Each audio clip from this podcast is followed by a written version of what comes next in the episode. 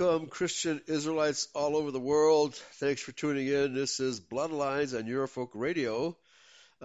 Today, the last day of July. We made it, folks. I wonder how August is going to treat us. The world is not treating us very well, is it, Michael? No, it doesn't. So now it seems the more other now, they have all kind of, pestilence and all kind of terror. I don't know, much of it, I believe, is man-made problem now with energy crisis here in Europe. To talk about the gas, they don't get any gas from Russia, and the price of the energy is skyrocketing, and that, I believe, is due to this stupidity of green energy that is just lie, that it doesn't work. Yeah. And I was just watching a video about electric cars. They're often 50% heavier than gas-driven cars. So if one of those cars crashes into you, I don't know if they spill battery acid on people when they crash, right? But they do a lot more damage. If an electric car runs into your car, you're the one who takes the brunt of the damage. And of course, they're trying to outlaw gas-driven vehicles. They're trying to outlaw it, folks. So, save your gas, save your gas-driven vehicle, because it's really hard to plug those things in and really get anywhere. It takes 45 minutes to charge one of those electric vehicles, and they often catch fire while they're plugged into the charging station, right? And then talk about irradiation while it's sitting in your car. Huh? Wow. Oh man, go ahead.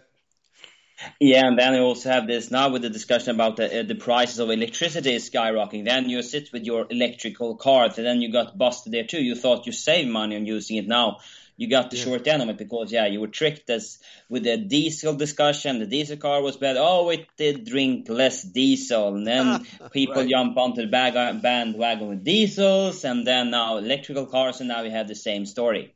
Yeah. They get squeezed one more time. Yeah, and it's really not saving any emissions because the power companies that supply the electricity are either nuclear or gas or coal, right? So, it's a hoax. It's just another hoax for the end times. And the people are falling. It's like, it's so easy to fool the masses with all of these contrived. It's not even saving money. Contrived concern for humanity, concern for the environment, concern for animals. Our people are just suckers for these sob stories. That's all they are. They're Jewish sob stories, and our people are suckers and falling for it all the time. Yeah, that's because they have no foundations in the truth. They have no. Isn't that this? If you don't have a foundation like a rock, like Yahshua Messiah, you will be like a boat on the ocean. You don't have any rudder. You don't have any firm beliefs. So then you can be led away by anything. Yeah, and crashing on the rocks. That's what typically happens to those people. All right. So anyway, today. Oh, by the way, Swamp Fox mentioned the great little song, and that's of course by Carl Klang. And the guy from Florida, I can't remember his name now, he just did a tribute to Carl Klang. He's a white nationalist in Florida, and I haven't been following him much lately, so I forget what his name is. But he's very well known in white nationalist circles. Anyway, I sent him an email telling him, by the way, that Carl Klang is Christian identity, don't you? Right? And he's not identity. He's resisting identity very, very strongly. But I think he'll come around. Anyway, a lot of these white nationalists are stuck in this idea that the Jews are God's chosen people and that we in identity want to be Jews. Okay? Of course, that's the furthest thing from the truth. We don't want to be Jews. We are Israelites and we want to stay Israelites, period. All right? That's what we want to do. Okay, and I can go ahead. I was yelling because when after that Carl Klang has died, I know that the National Socialists, the white nationalists in Sweden made the same tribute. They had a tribute about him, but they They didn't mention that he was a Christian, that he was an identity Christian. That right. They never mentioned. That's and right. The songs they put up on Carl Klang all had to do more with their secular view. They right. never embraced, they never talk about Christian identity. The only time I read about something about identity Christianity was in the article about Randy Weaver. That right. was the only time they did mention it. Otherwise, they never even mention it. Right, because he wrote a song about Randy Weaver. Yeah.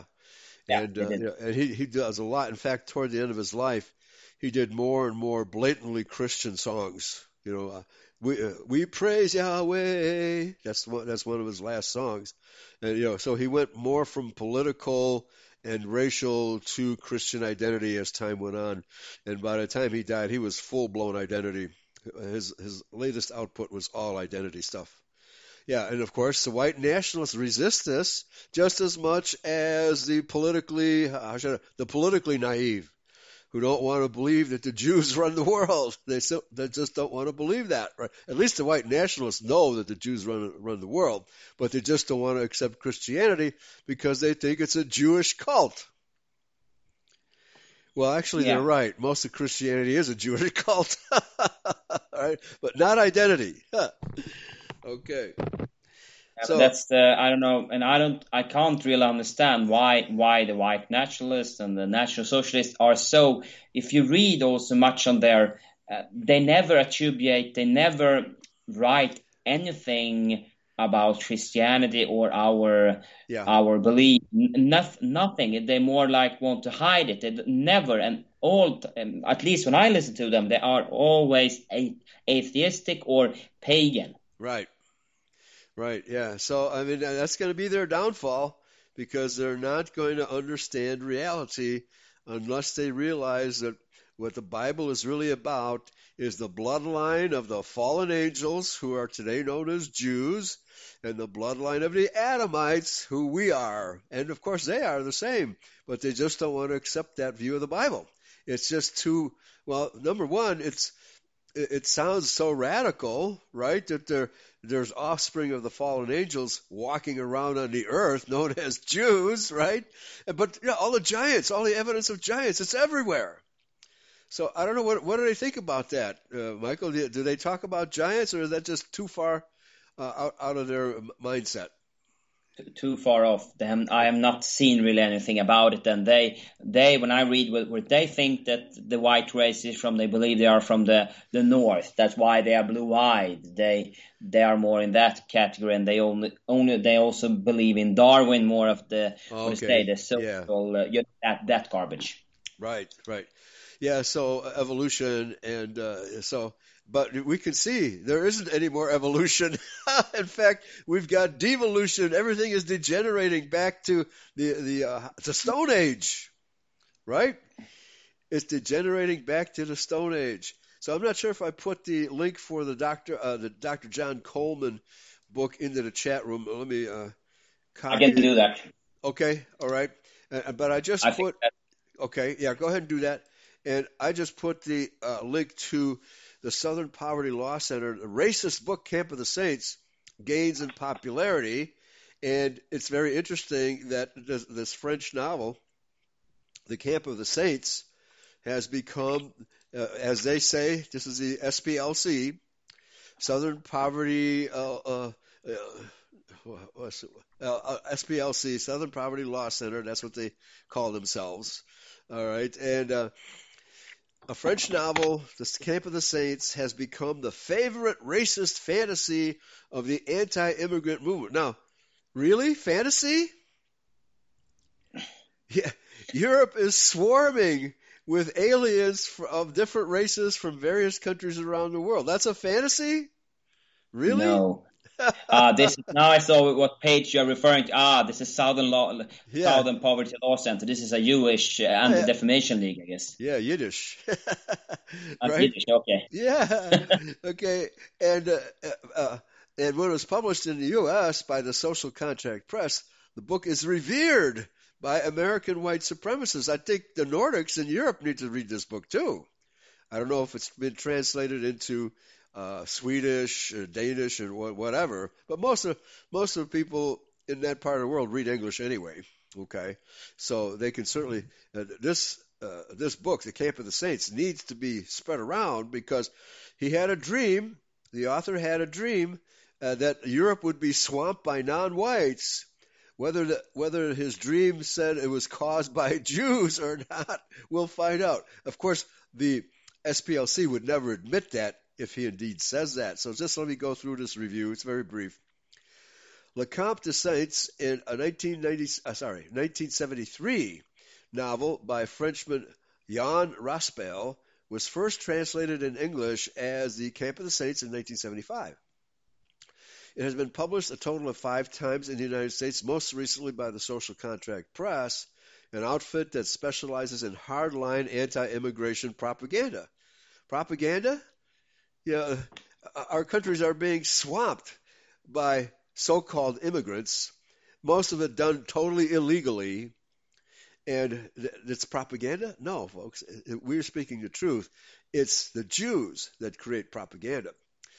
It says, the book is a racist fantasy about an invasion of France and the white Western world by a fleet of starving, dark-skinned, red... What did they call it when it was happening? The Armada?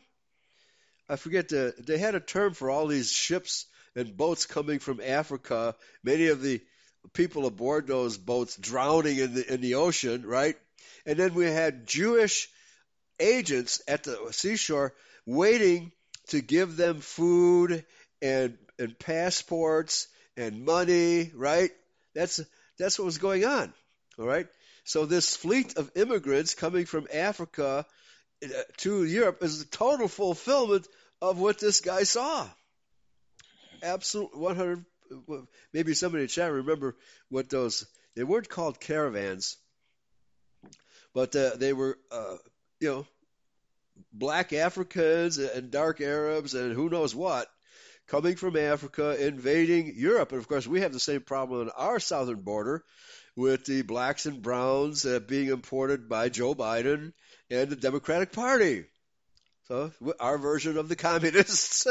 And you have your communists over there. They call themselves socialists, and they'll call them themselves democratic socialists and even Christian socialists. There's no such thing, okay?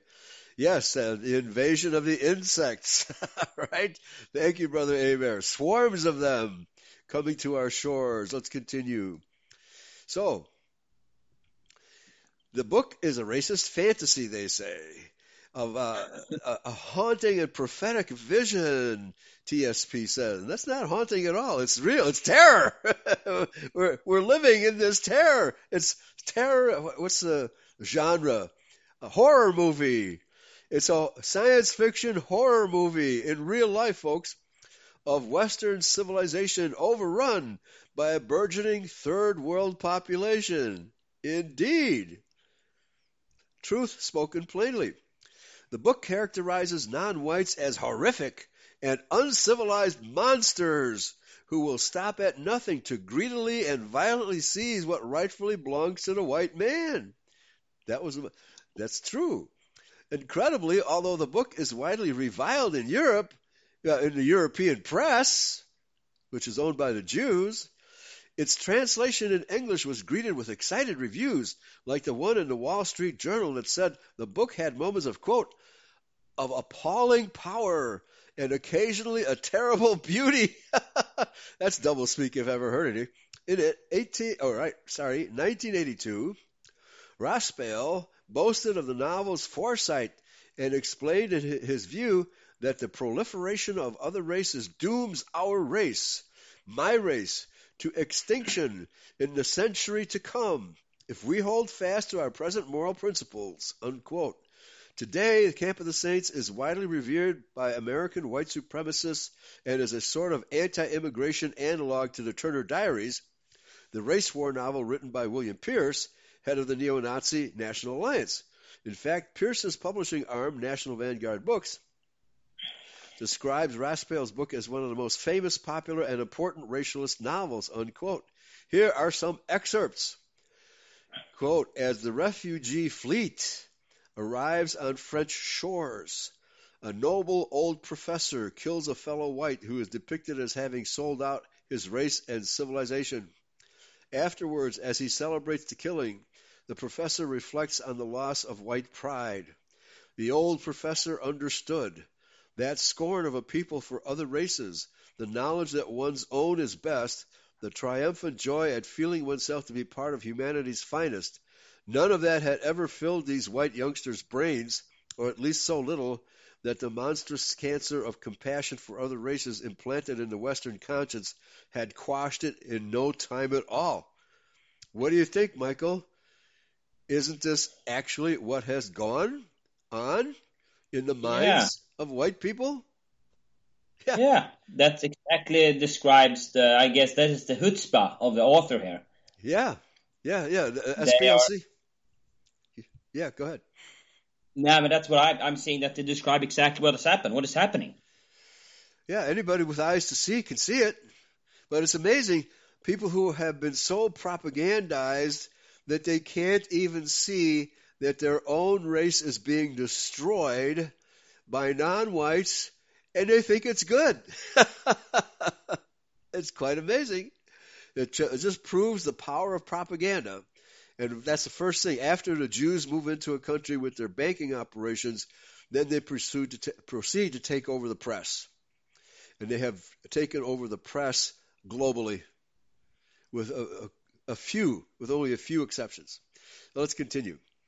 At one point, a French town faced with the threat of diseased foreigners issues an edict requiring Arabs to get a certificate of health before using its public swimming pools. You know what? In America, when the Jews started coming over, we did the same thing to the Jews, right? They couldn't use public, they couldn't go on public golf courses. They couldn't even stay at a hotel because Americans viewed them with such scorn. They were a dirty, filthy people. Retaliation took many forms. 100 nice French girls teaching school in Algeria were suddenly hauled into the hospital and spread on the stirrups to be plumbed and explored by a squad of medical student commandos, whipped up to a frenzy. 2 of them died as a result. Yeah, the hospital. What are the hospitals doing to our women? Aborting our babies? Tearing their wombs out?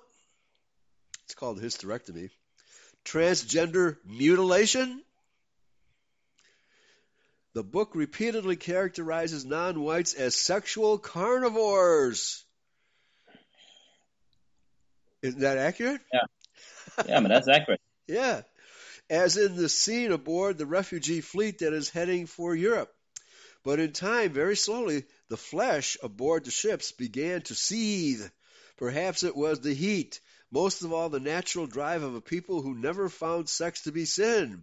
Everywhere, a mass of hands and mouths, of phalluses and rumps. Young boys passed from hand to hand. Young girls barely ripe, waking to the silent play of eager lips. Men with women, men with men, women with women, men with children. And so, in a welter of dung and debauchery, and hope as well, the last chance armada pushed toward the west. Well, isn't that how it is today in our world? Yeah. I mean, talk about a prophetic novel, Camp of the Saints. Okay, no wonder this novel doesn't get any publicity. And it's exactly describing what happened to white people in Europe. I mean, it hasn't quite gotten this bad here in America, but as more and more immigrants pour in, and these are not immigrants. Invaders, as more and more invaders pour in. In fact, it's gotten so bad, Michael, that the UN has issued debit cards. These debit cards are given to Mexican invaders so they can buy stuff when they get here. I don't know if they do that in Europe, but that's what they're doing here. Okay. Not aware of it, but yeah. I can see if I can find something about it. Yeah. Okay. So it continues. As the Third World slaughter of whites picks up speed, the book describes a scene in a pig processing plant in which a black man slaughters his white boss after being asked to kill pigs more quickly. Quote, "Sure enough, boss," one red-splattered black said, "we can sure enough do one more at least." The white man felt no more pain than any of the other pigs on the line. Stunned, hoisted, slaughtered. hung from a hook. The murdered boss's body caused no special disgust among the black workers. They had seen such things before. After all, at market in the Congo. And as we know, folks, blacks, the last statistics I read, 1/3 of blacks confess to engaging in cannibalism. All of the white proselytizing ministers that have gone to Africa to try to convert them to Christianity, most of them have just thrown their hands up and say, when we leave, they revert back to their old practices. And that's exactly what happens. As the novel nears its end, Lydie, depicted as a traitor to her white race, becomes a sexual plaything for the dark-skinned refugees who have now seized power. Lydie died in Nice in a whorehouse for Hindus. At the time, each refugee quarter had its stock of white women, all free for the taking. One of the new regime's laws, in fact, in order to demythify white women, as they put it. In the end, Lydie, along with her other white female sex slaves, is confined by the quote-unquote Hindus to their white female practice and experimentation center. So, not having read the novel, it sounds to me like the author is using Hindu as a synonym for Jews, or as a code word for Jews, right?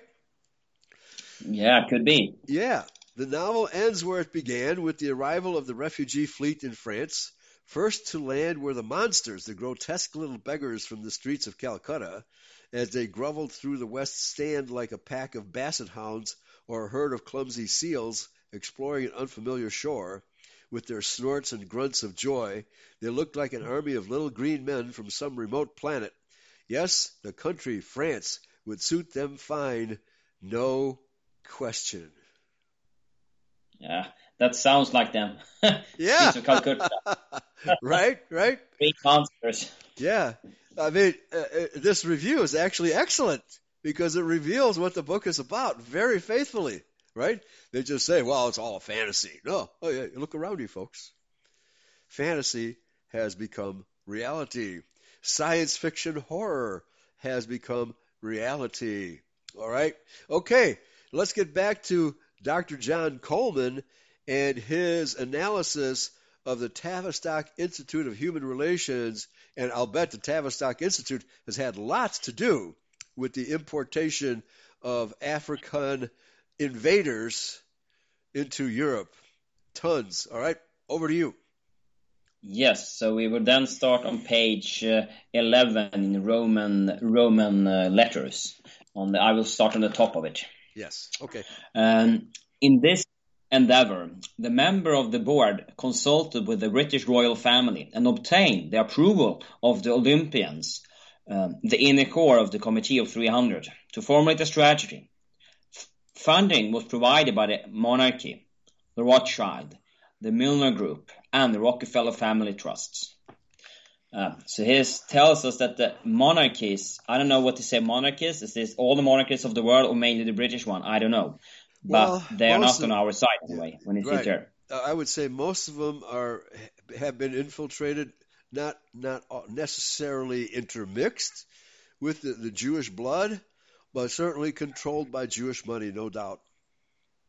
Yeah, that's how I view the monarchy here in Sweden too. Yeah.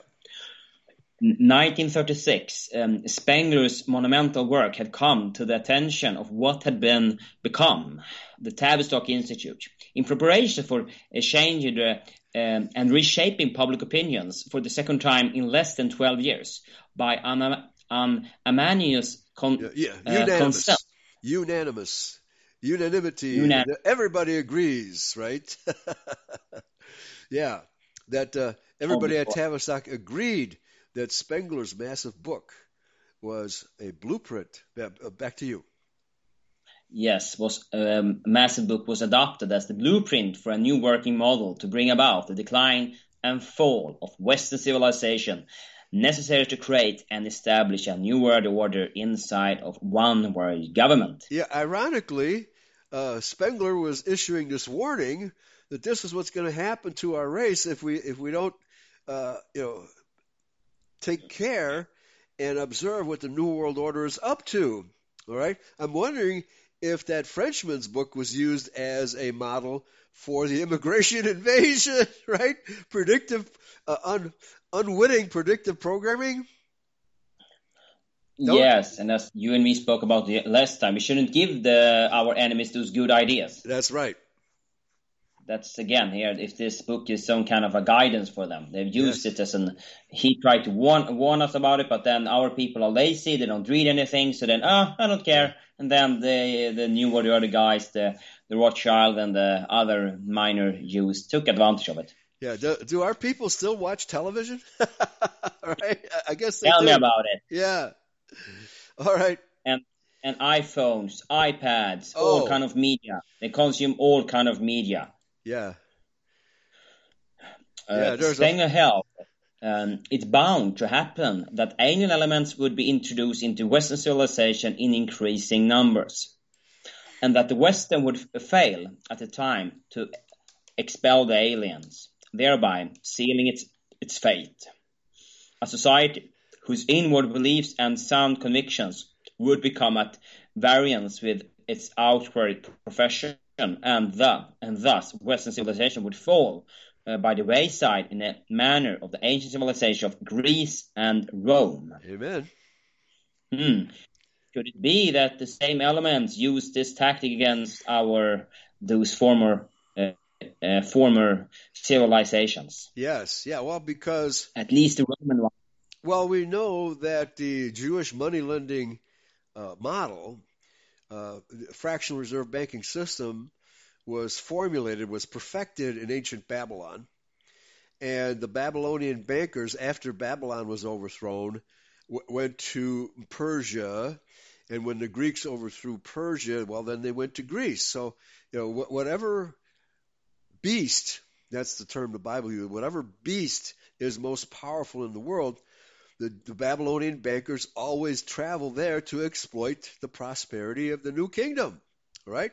So it went from Babylon to Greece to Rome, and then from Rome to Catholic Europe, and from Catholic Europe to the world, basically. All right, back to you.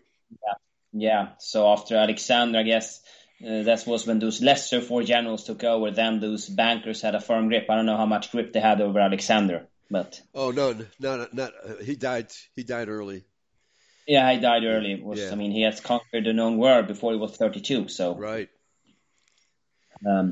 Tavistock thinking was that Spengler had indoctrinated Western civilizations to believe that it would err on the side of Roman civilization and expel the aliens. The genetic loss that has fallen upon Europe and especially on Scandinavia, England, Germany, France, and the Anglo-Saxon, Nordic, Alpine, Germanic race that began just before the Second World War is already so great as to be beyond expectations and continues at an alarming pace under the skilled guidance of the Tavistock managers. Right. Yeah, and here I guess is also one of the reasons why this Tavistock Institute is a tool against you in America, because as it said here, we are pretty down, it sounds like here. Yeah. Yeah, well, Brother Aber talking about that we are in the time of Jacob's troubles. There's no doubt about it. The Jews aren't in any trouble. They sit a queen. They're Mystery Babylon. Who can overthrow us? All right. Yes. Please continue. And what a kind of terrible picture that Swampox put up. Sorry, that was terrible. I get right. Blue. Uh-huh. Let's proceed. Right. It was a lot of Negroes with white girls. That was why I got blue. Right.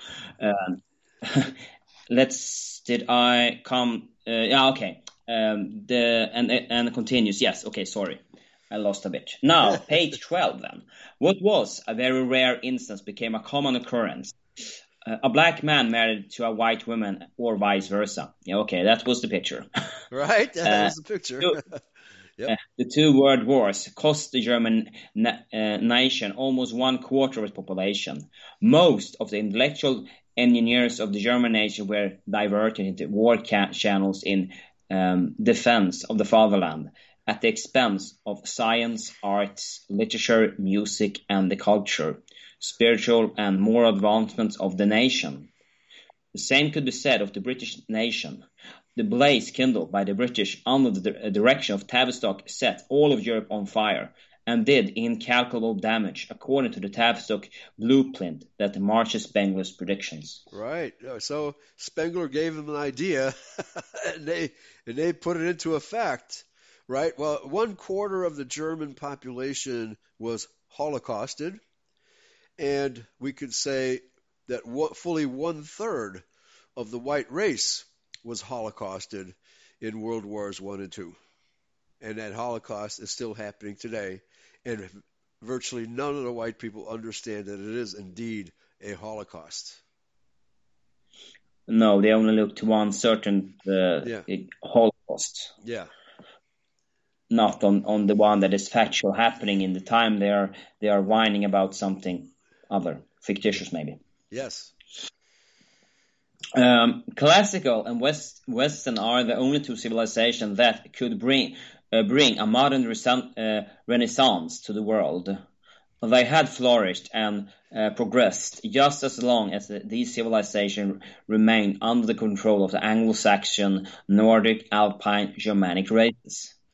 The unsurpassed beauty of their literature, art, their classic, spiritual and moral advancements of the female sex, with a very large corresponding degree of protection, was what distinguished Western and classic civilization from others. Yes, amen. Yeah, Christianity is the best thing that ever happened to women.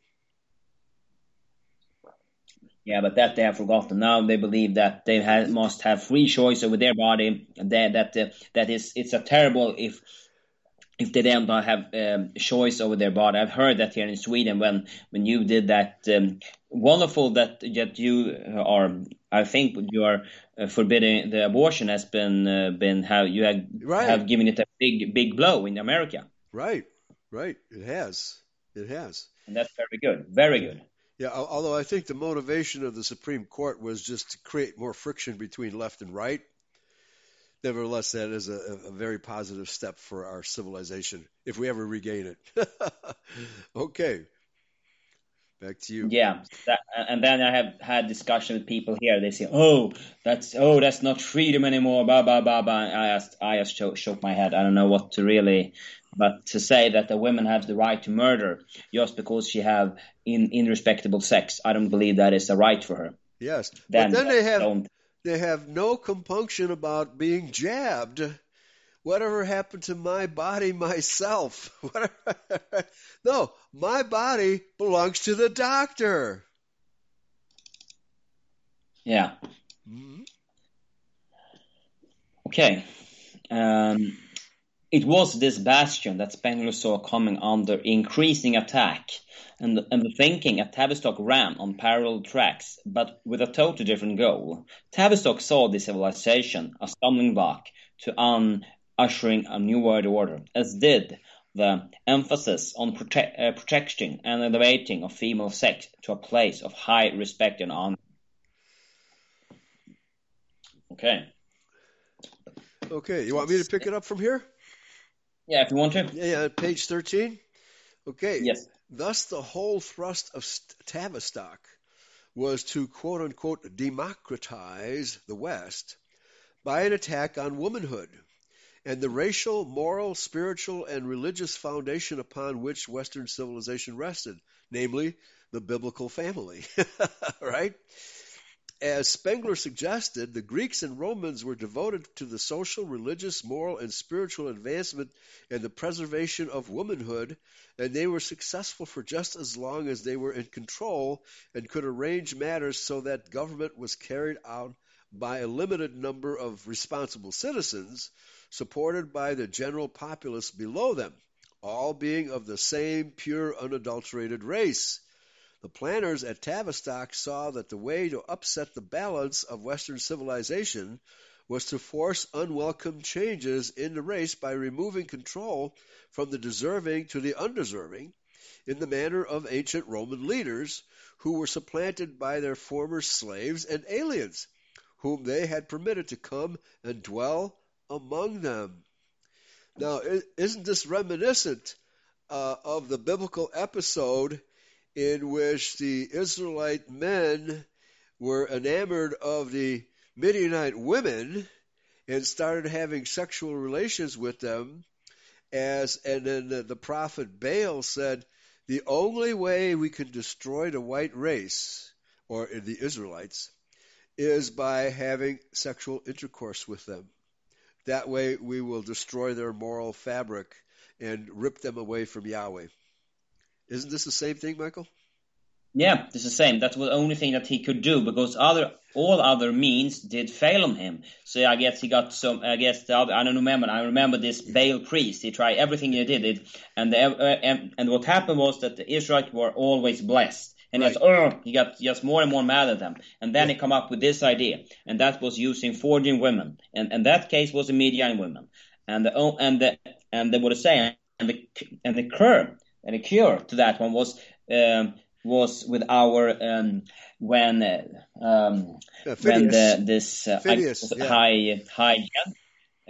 this high general took this Midian woman and paraded with her, and then got into this tent, and then Phineas stuck both of them to death, and that cured this disease. This disease, yeah. Well, because why? Because the other races spread disease among us. Right? We're the ones who invented hygiene and sanitation, and that goes all the way back to Israel. The Israelites were commanded by Yahweh to stay clean, wash themselves, right? The other races never did that. You know, for example, when I was in Vietnam, I observed the local people just squatting and pooping, you know, right outside, right? The decent ones went out in the fields and then came back, but they didn't have a latrine. They didn't cover their poop up, et cetera, right? So it was like animals. In fact, the same thing is true in Africa. When I went down there in 2014, I saw a lot of black men just getting out of their trucks and peeing on the side of the road, right? That's what they were doing. Okay, back to you. Yeah, so, and this is again, because of this race mixing that goes on, then we get I guess, I don't know what to say, the curse, I don't know what way to name for you, because that was something that also the king here, Gustavus Adolphus, did when he found out one of his troop was stealing something from the people in Germany. He came himself out with a to God or something, took the guy in the head and said, come on, boy, with me now. I have to punish you before God will punish the whole army. And then he hung him. Yeah. He believed that would punish his whole army and his and all because of that sin, if that sin persists. Yes. Okay. Was I reading or were you? Was I reading or were you reading? I forgot. You were reading. Okay. I got really involved in what's going on here. Right. So let me finish. I lost my place. Where was I? And I guess you are Roman leaders who support reform. This is it this as Spengler suggested, the Greek Romans were devoted to social, religious, moral, and spiritual advancements. Oh, right. And we got off into the biblical tangent of the Midianites. Yeah, the Midianites were in fact the descendants of Abraham and Keturah. So they were of our race, but they were race mixers, right? Yes. How often do we have to put up with this stuff, folks? All right, okay. So our people are so susceptible to brainwashing and debauchery, right? Gambling, booze, etc. Our people are so easily distracted from righteousness. That's the real problem. Our people simply refuse to be righteous. And that righteousness is the only thing that's going to get us into the kingdom, okay? So anyway, Tavistock by 1937 had come a long way from its Wellington House beginnings and the successful propaganda campaign that had turned the British Empire or British public from being strongly anti-war in 1913 to willing participants through the arts of manipulation with the willing cooperation of news, communications, media. Coleman is very much aware of the Jewish question. There's no doubt that he is. I think his intention in writing this book was to make people aware of subversive elements without referring to the Jews, because Coleman was a very, very frequent contributor to the Christian Crusade in Louisiana, which was an offshoot of the Dr. Wesley Swift's School of Identity, right? And he was a frequent contributor down there. In fact, he was one of the editors. So he's very well of the Jew situation, but the thrust of his book is to simply make people aware of subversive elements without addressing the Jew question, right? Because he figured he'd get a larger audience that way. So one more paragraph. The technique was carried across the Atlantic in 1916 to manipulate the American people to support of the war in Europe. In spite of the fact that the vast majority, including at least 50 U.S. senators, were adamantly opposed to the U.S. getting dragged into what they perceived was essentially a quarrel between Britain and France on the one hand and Germany on the other, largely over trade and economics, the conspirators were undeterred. At that point, Wellington House introduced the word isolationists as derogatory description of those Americans who opposed U.S. participation in the war. The use of such words and phrases has proliferated under the expert brainwashing of the social sciences scientists at Tavistock. Terms like regime change, collateral damage became almost new English language. Yeah, they did. They were very good at it. All right, you want to pick it up from here? Page 4, first paragraph? Page 14, sorry. Yes, let's... now I lost... Yeah, page 14. Yeah, with Tavistock. Oh, yeah.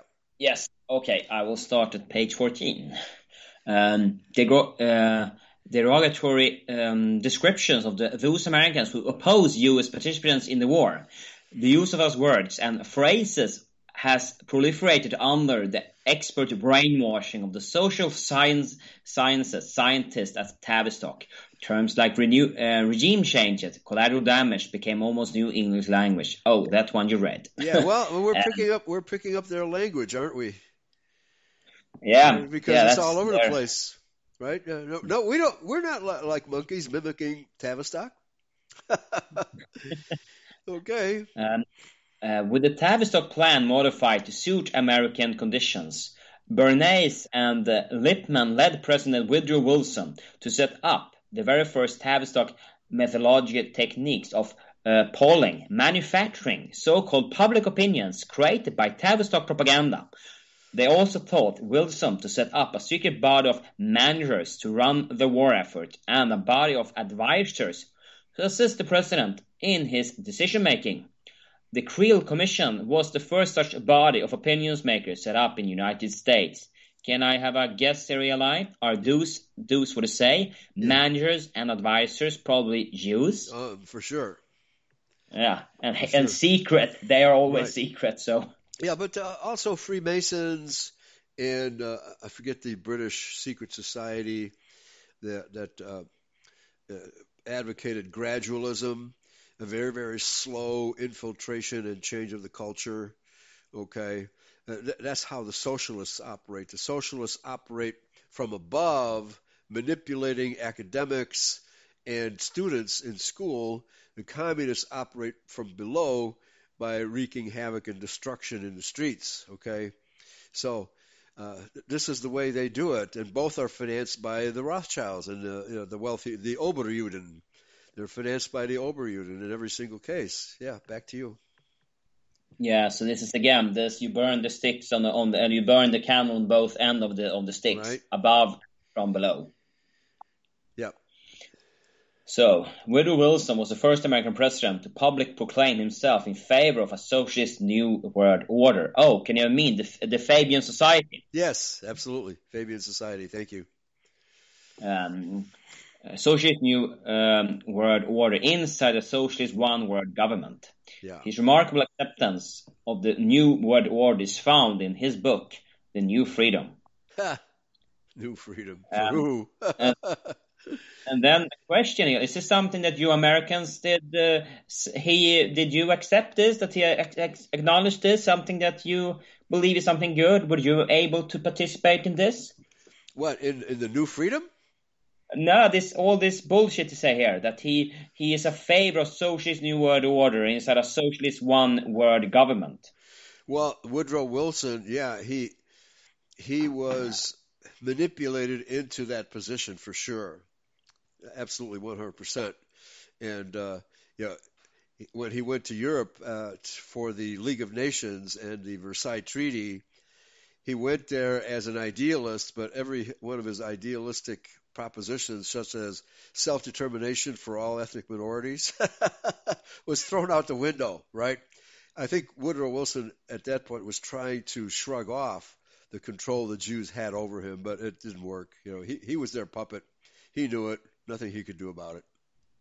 Yeah, and that was due to the visit he had from this Samuel Untermeyer. Right, the bribe, the blackmail. The blackmail. Yeah, okay. We say his book was his book, but actually it was written by socialist William B. Haley. Wilson denounced capitalism. It is contrary to the common man, and it has brought stagnation to our economy, Wilson wrote. Whoa, I didn't know that. That's interesting. Okay. Yet, at the time, the United States economy was enjoying prosperity and industrial expansion as it had never experienced before in its history. Quote, we stand in the presence of a revolution, not a bloody revolution. America is not given to spilling blood, but a silent revolution, whereby America will insist upon recovering to practice those ideas which she has always professed, upon securing a government devoted to the general and not to special interests. Yeah. We are upon the threshold of a time when the systematic life of the country will be sustained, or at least supplemented at every point by government activity. Yeah. And now we have to determine. Socialism. Right. He was advocating communism. Yeah, and this special interest. Yeah, sure. Bankers. Yeah. I'm sorry to interrupt. This is a very seductive idea on the left. The idea that government should exist in order to benefit the poorer classes at the expense of the rich classes, right? But it's the rich classes who invented that idea, right? As a ruse for the left to swallow. Yeah, it is this Robin Hood, but it's the fox guarding the hen. Right, there you go.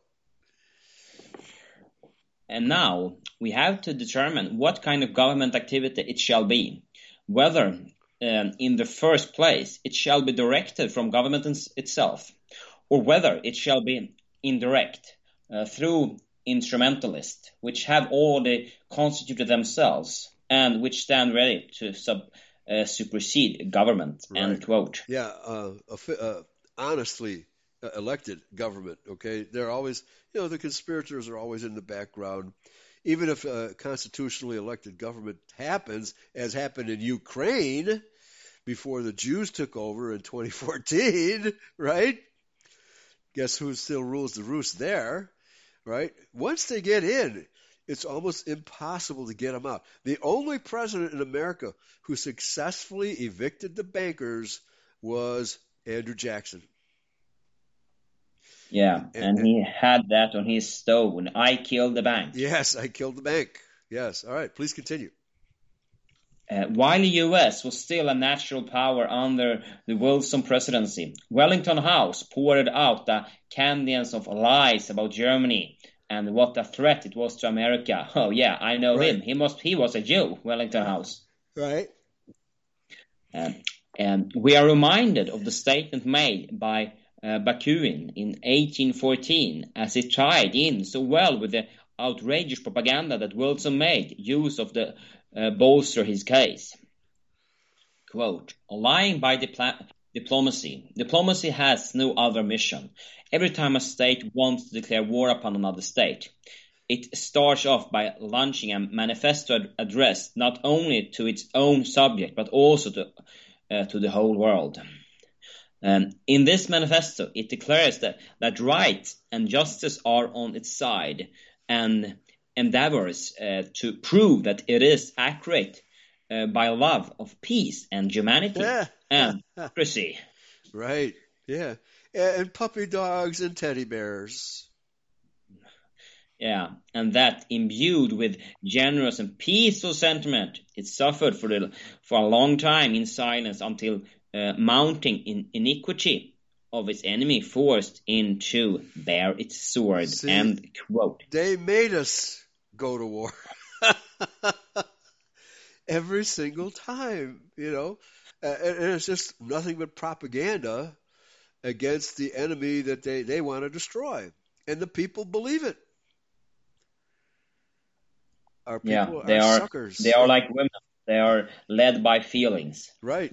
Well, fear. Yeah, led by fear. Such as what? COVID. Total now fear. Now monkeypox. Yeah, monkeypox. It's just, what is it? Hives or shingles. Monkeypox is nothing but shingles. All right, back to you. Thank you. Okay, quote.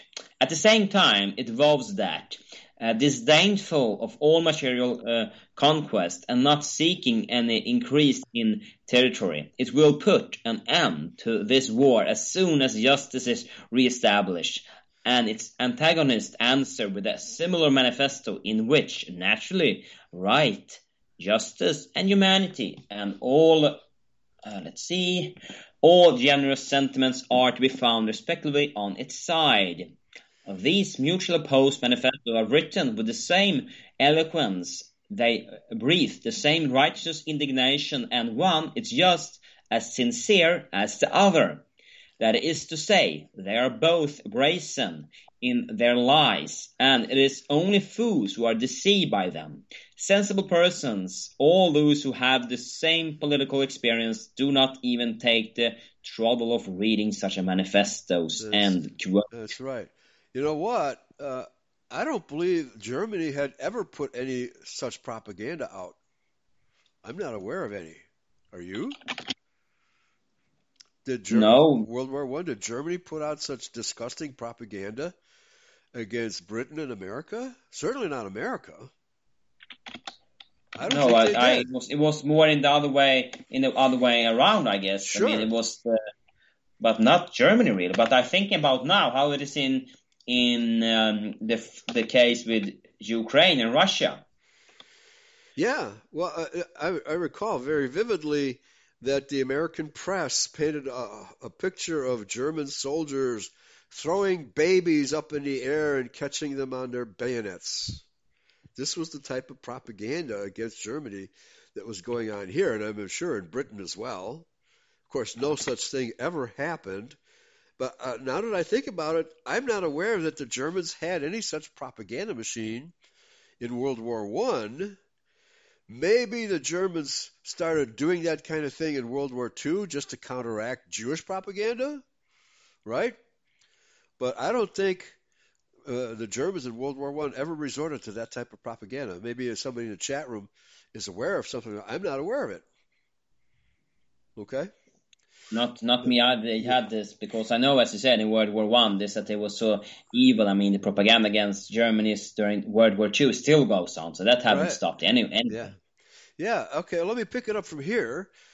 Yes. President Wilson's statements just before he went to the Congress to request a constitutional declaration of war embodies every one of Bakunin's sentiments. Yeah, Bakunin knew what was going on.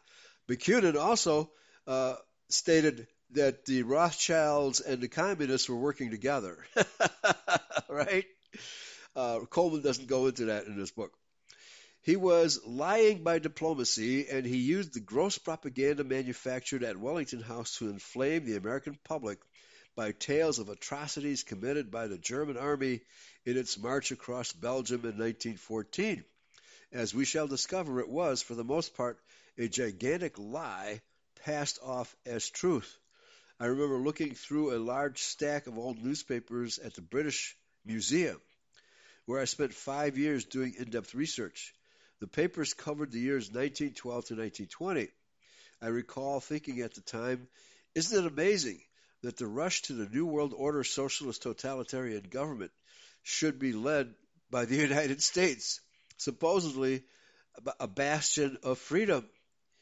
Then, as I recall, it came to me with great clarity that the Committee of 300, by which he means the 300 top Jews in the world, has its people at the highest and lowest echelons embedded in the U.S., in banking, industry, trade, defense, the State Department, and indeed at the very White House, not to mention the elite club called the U.S. Senate, which in my view is a forum for pushing the New World Order. Well, isn't this a repeat of old Rome?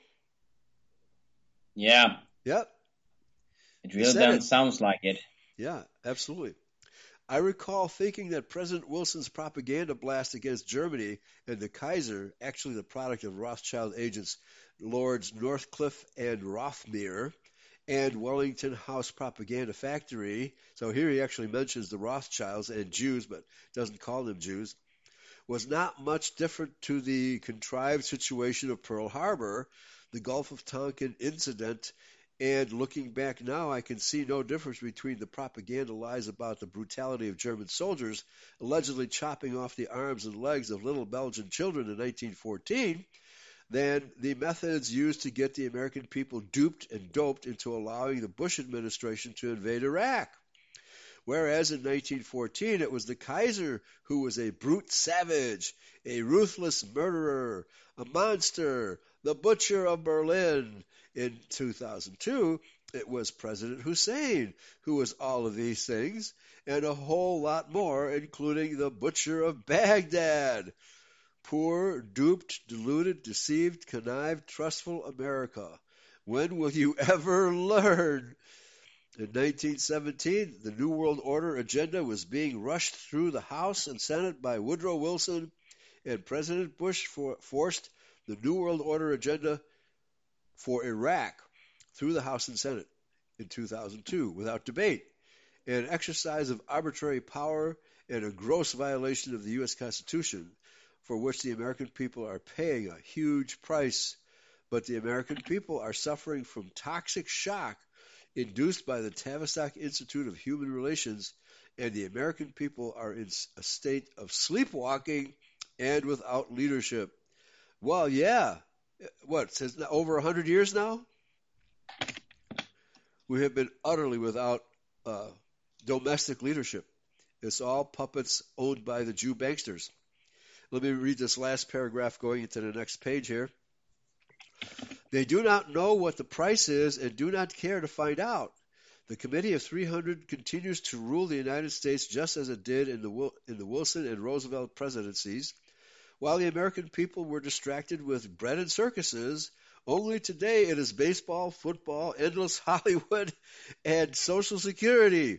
Nothing has changed. Over to you, Michael. Yeah, page 18. Yeah. It's the same in all of, I guess, you in America have it. You have the worst of those, what do you say, those diversions with money, with you can do everything, all those kind of stuff. It's all diversions, so people doesn't look up. They only have fun all the time. But all this fun, with someday they will pull down all this, what do you say, the gardine. I don't know, remember the English word for when the curtain goes down, and then it would only be communist. And I guess didn't this... you have this Hungarian guy, this pastor that had lost his he has fled from communists. George Udvari, George Udvari. He became a Christian identity minister here, Mm-hmm. Yeah, and I think he said that it will come a day, you are out on your parties and all your clubs and everything, but come a day when all this will be closed. Everything will be closed. We go down everything. It will be grey. It will be closed, and then all the fun is stopped. Yeah. All the fun is over. That's when people will rebel, because they want to have their fun, right? If you're not having fun, at their baseball games and gambling and their parties, you name it. If they're deprived of their fun, then they start saying, "Hey, what's going on? Who's doing this to us, right? We're almost at that point. There are signs that the American people are getting restless and wanting to start finding out who is responsible. And, of course, it's not Joe Biden. He's just the public figure. He's just the public puppet. Yeah, they have to start asking the question, who controls Biden? And our answer has to be, follow the money. Who was it? It was a British guy who said the politician rules the mob. The mob is inflamed by, I forget how the saying goes. But anyway, he said the politician rules the mob, and the politician is ruled by gold, and the Jew owns the gold. Arnold Yes. Reese, right? That's how it works. There you have it. Yeah. Have it.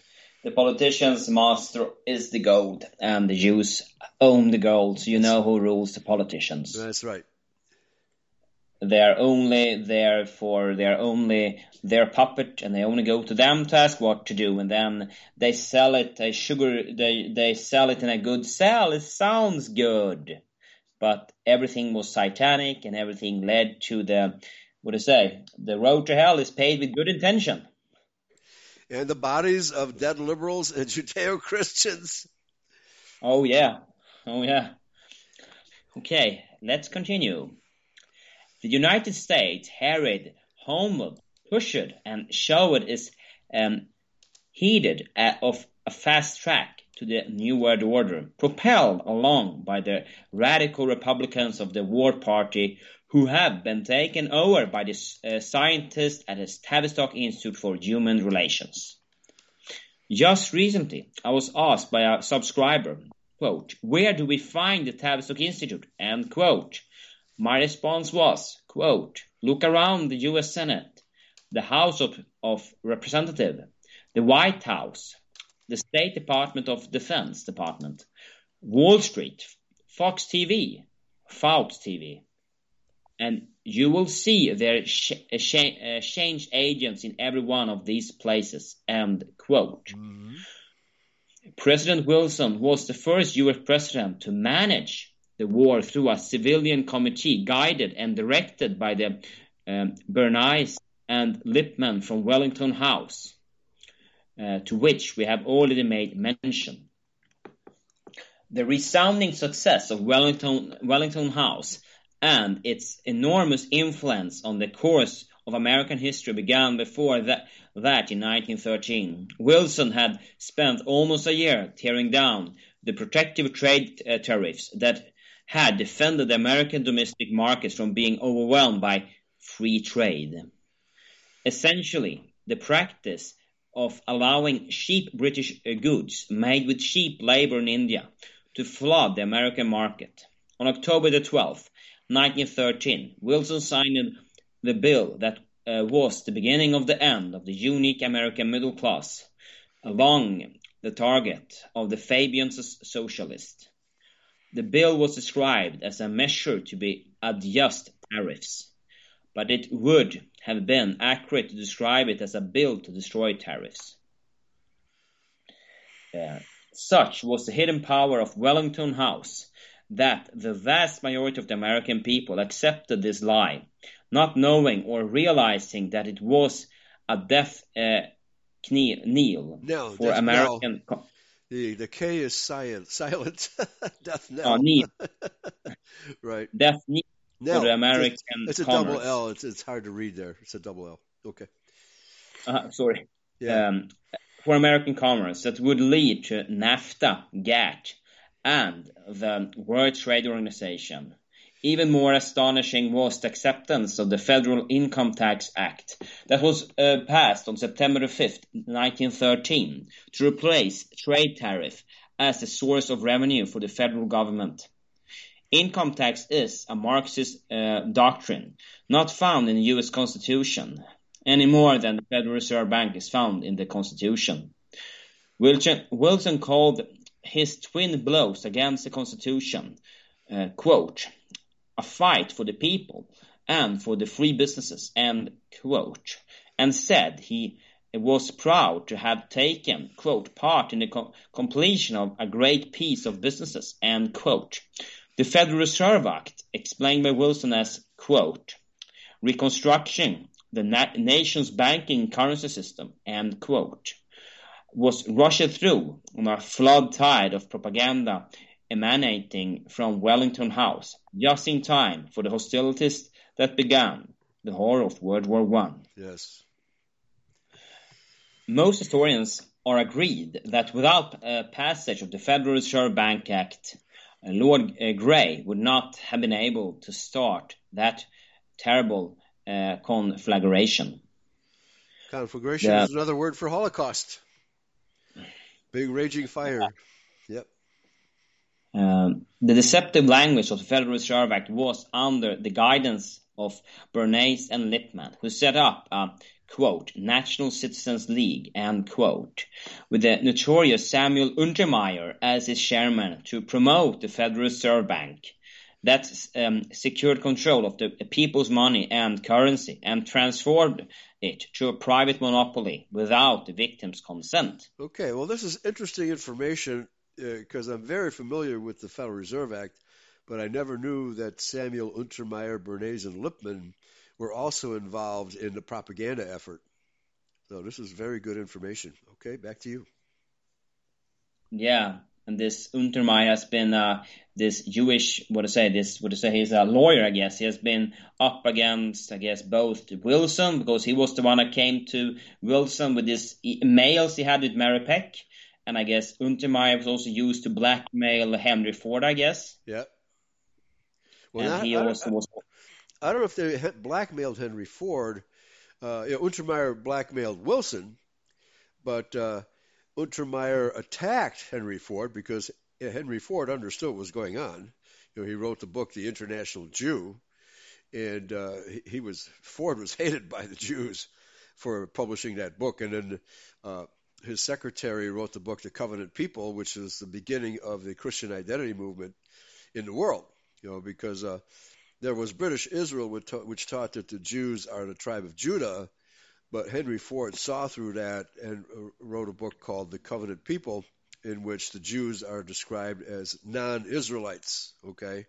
So Henry Ford and his editor, William Cameron, were actually the authors of Christian Identity in America. Back to you. Yeah, maybe he wasn't, as I said, he maybe didn't blackmail Henry Ford, but I guess they did make some... threats to him about writing articles in their newspaper about his carving into all kind of accidents just to get rid of him off they tried to get him and yes. Untermeyer was also used against the Swedish Match King. Interesting. Yeah, so I guess that is a form of blackmail, publishing articles that your cars are no good. Right. Yeah. Yeah, maybe it is, I guess, but they use it with subtle blackmail, right? Or subtle, I guess. Yeah. You know, this the Japanese proverbs, this water will sometimes break the stone, right? dripping, right. Okay, here I'll pick it up on page 18. Yes, I will read. Shall I just read the last paragraph here then? Oh, okay, very good. One of the most interesting pieces of history surrounding the imposition of the forging financial slavery measure was that before it was sent to Wilson for his signature, a copy was given to the sinister Colonel Edward Mandel House as a representative of Wellington House and the British oligarchy represented by the bankers J.P. Morgan. Edward Mandel House is the Jew. Wellington House is just a... I guess was just a PR firm or something like that. Right, yeah, it's a propaganda machine, right? Propaganda, yeah. It was Edward Mandel House was the one I thought about. And House also is Jewish. Okay, so you can see that Woodrow Wilson's cabinet and the people surrounding him were virtually all Jews, okay? Just like Joe Biden. Nothing has changed in America since the Wilson administration. Absolutely nothing. Okay, page XX, 20 in Roman numerals. As to the American people, in whose name the disastrous measure was instituted, They had not the faintest idea how they had been connived, cheated, lied to, and utterly deceived. An instrument of slavery was fastened around their necks without the victims even becoming aware of it. Wellington House methodology was at its height when Wilson was coached in how to persuade Congress to declare war on Germany, although he had won election on the solemn promise to keep America out of the war then raging in Europe. A great triumph for the new art of public opinion making.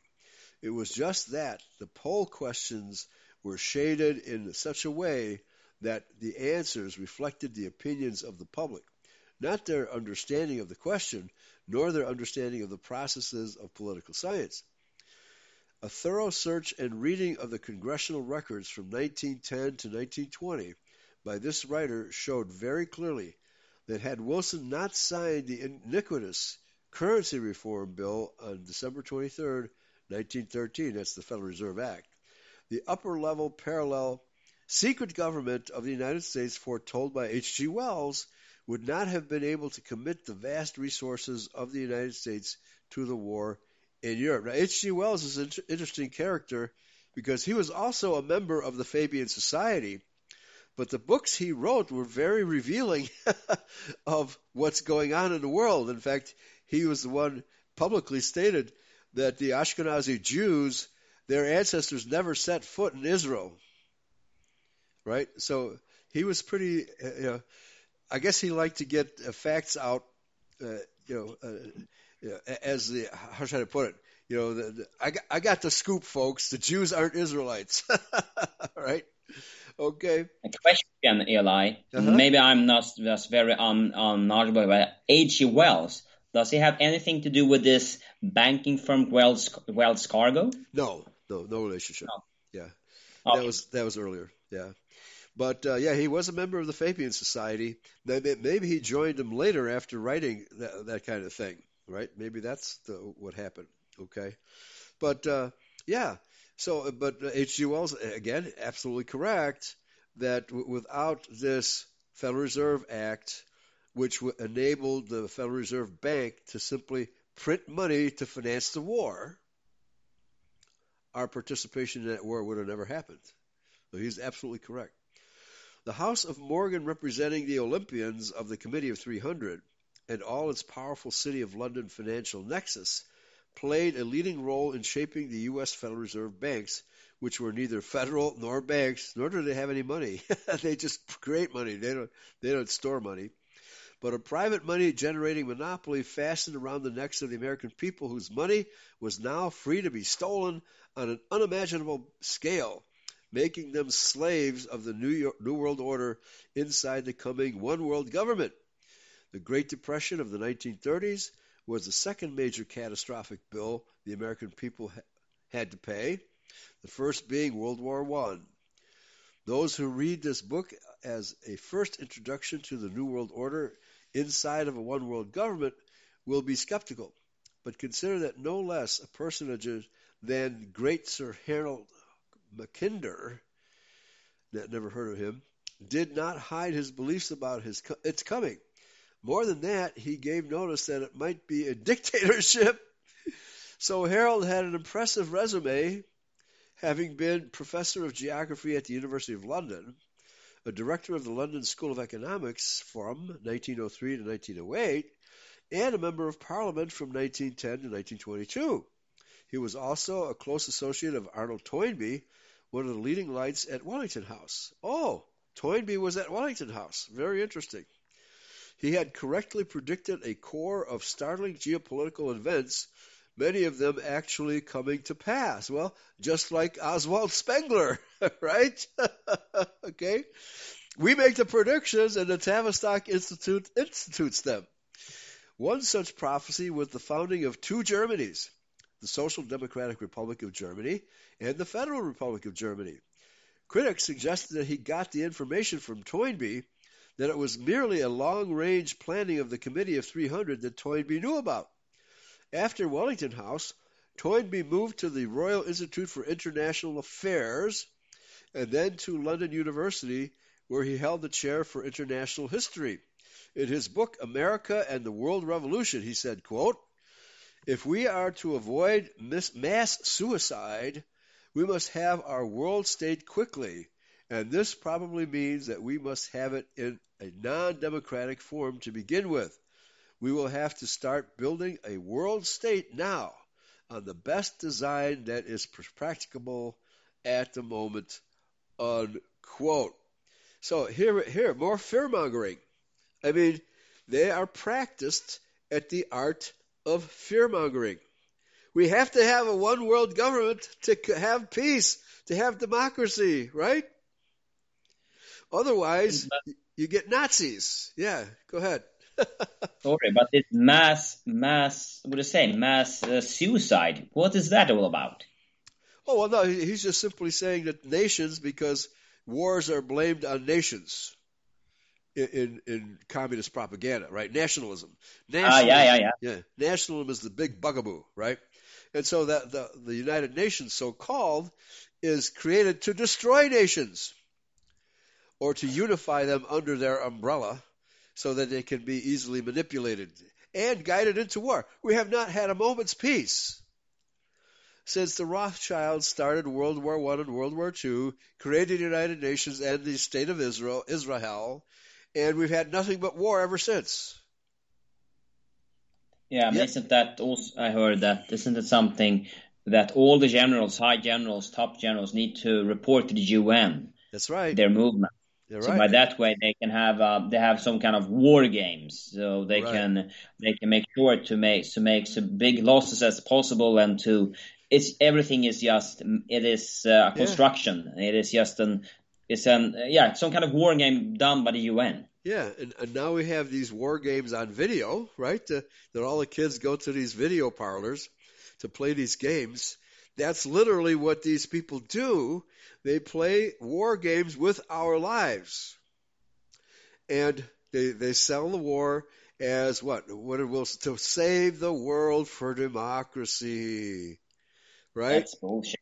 Yes. You might as well just call it democracy, because they're mocking us. Okay. We have about 10 minutes left. Why don't you take finish off this opening chapter, this introductory chapter, Michael? Yes, we'll do that. So, Toynbee went on in a forthright manner, saying this, quote, "World dictatorship," end quote, "would have to supplant," quote, "the local national state which litter the present political map," end quote. The new world state was to be brought about on the basis of mass mind control and propaganda that would make it acceptable. I explain in my book, The Committee of 300, that Bernays blew the whistle on polling in his 1923 and 1928 books, Propaganda and Crystallizing Public Opinion. This was followed by engineering consent, self-preservation, ambition, pride, hunger, love of family and children, patriotism, imitativeness, where we imitate things others do. Yeah. Yeah, we should imitate then Yahweh and Yeshua. Right? Yeah. No, we're not. That's the problem. Yeah, but the desire to be a leader, love of play these and other drivers are the physical raw material which every leader must take into account in his endeavor to win the public to his point of view. To maintain their self-assurance, most people need to feel certain that whatever they believe about anything is true. Okay, well, since this is the subject is about manipulating the public opinion and organizing leftists against the middle class, let me remind everybody I did an audiobook of Saul Alinsky's Rules for Radicals, and that's available under the download section in Special Projects. It's an 8-hour audiobook in 4 parts detailing the strategy outlined by Saul Alinsky. By the way, he dedicates his book to Lucifer in the preface of the book. And his proteges are Hillary Clinton and Barack Obama. Don't you know? Back to you. Yeah, go figure. I wonder how many could be in Sweden that has read that book. Oh, I'll bet. Many. Many, yes, of course, but they don't want to maybe say, but I can guess they have. These revealing works are examined, and we should add that in writing them, the Tavistock hierarchy apparently felt secure enough to gloat over their control of United States and Great Britain that had blossomed into an open conspiracy along the lines first suggested by H.G. Wells. With the advent of Wellington House, funded by the British monarchy and later by Rockefeller, Rothschild, and the United States, Western civilization entered into the first phase of a plan that would provide a secret government to rule the world, namely the Committee of 300. Tavistock Institute of Human Relations was a creation. As this book is not about the Committee 300, we would suggest the reader obtain copies of the first and second book, The Committee of 300. The 300's carefully structured blueprints has been followed to the letter, and today, as we reach the end of 2005, looking back, it is fairly easy for knowledgeable persons to trace the course that was laid out for Western civilization and to mark its progression to the point where we are today. This book is an attempt to do just that. Okay, well, that's a fantastic introductory chapter. I mean, he really lays it out, how the Tavistock Institute has gobsmacked, I guess it's sucker punch is another word, sucker punched the American people, getting us into all these wars. And he rarely talks about the Jews. He'll talk about the Rockefellers and the Rothschilds, but he doesn't talk about Talmudic Judaism at all, okay? Because Talmudic Judaism is the brainchild of all of this deceit and subversion going on of Christian culture around the world, okay? Nevertheless, his material is absolutely outstanding and highly suggest to everybody, because it's here, it's free online, okay? You can copy this book and send it to your friends and have them read it and tell them, here, see if you can prove this document wrong. Okay? Prove it wrong. Okay, so with about 7 minutes left, let me tackle page 1 of chapter 1, and we'll probably conclude on that today. Here we go. Chapter 1, Founding the World's Premier Brainwashing Institute. From its modest but vitally important beginning at Wellington House, the Tavistock Institute for Human Relations expanded rapidly to become the world's premier top-secret brainwashing institute. How this rapid progression was accomplished needs to be explained. The modern science of mass manipulation of public opinion was born at Wellington House, London, the lusty infant being midwifed by Lord Northcliffe and Lord Rothmere. I bet they were both Jews. The British monarchy, Lord Rothschild, and the Rockefellers were responsible for funding the venture. The papers we were privileged to examine showed that the purpose of those at Wellington House was to effect a change in the opinion of the British people, who were adamantly opposed to the war with Germany, a formidable task that was accomplished by opinion-making through polling. The staff consisted of Arnold Toynbee, a future director of the studies of the Royal Institute of International Affairs, which is our equivalent is the Bilderberger. No, not the Bilderbergers. Close to it. I can't remember the organization here in America. That's actually the American equivalent of the RIAA. And Lords Northcliffe and the Americans, Walter Lippmann and Edward Bernays. Bernays was born in Vienna. He's got to be a Jew. Lippmann's probably a Jew too. In Vienna on November 22, 1891, as the nephew, nephew of Sigmund Freud, the father of is definitely a Jew, the father of psychoanalysis, regarded by many as the father of public relations, although the title properly belongs to Willy Munzenberg, Bernays pioneered the use of psychology and other social sciences to shape and form public opinion so that the public thought such manufactured opinions were their own. So the one thing that Donald Trump did that was good was he informed the American people of fake news, which they never suspected of being fake news, right? But we knew all along it was fake news. But they wouldn't listen to us, but they would listen to Donald Trump. Unfortunately, he didn't take it as far as it should have been taken, and you know, basically all the good work he did, which really wasn't very much, has all been undone by the Biden administration. So a couple more paragraphs here. Page 2, if we understand the mechanism and motives of the group mind, it is now possible to control and regiment the masses according to our will without them knowing it, Bernays postulated. He called this technique engineering consent, or manufacturing madness. One of his best-known techniques of achieving this goal was the indirect use of what he called third-party authorities to shape the desired opinions. Quote, if you can influence the leaders either with or without their conscious cooperations, you automatically influence the group with which they sway. This technique is called opinion making. Yeah, so you hire an economist like Kenneth Galbraith, okay? And you say, oh, inflation is good, right?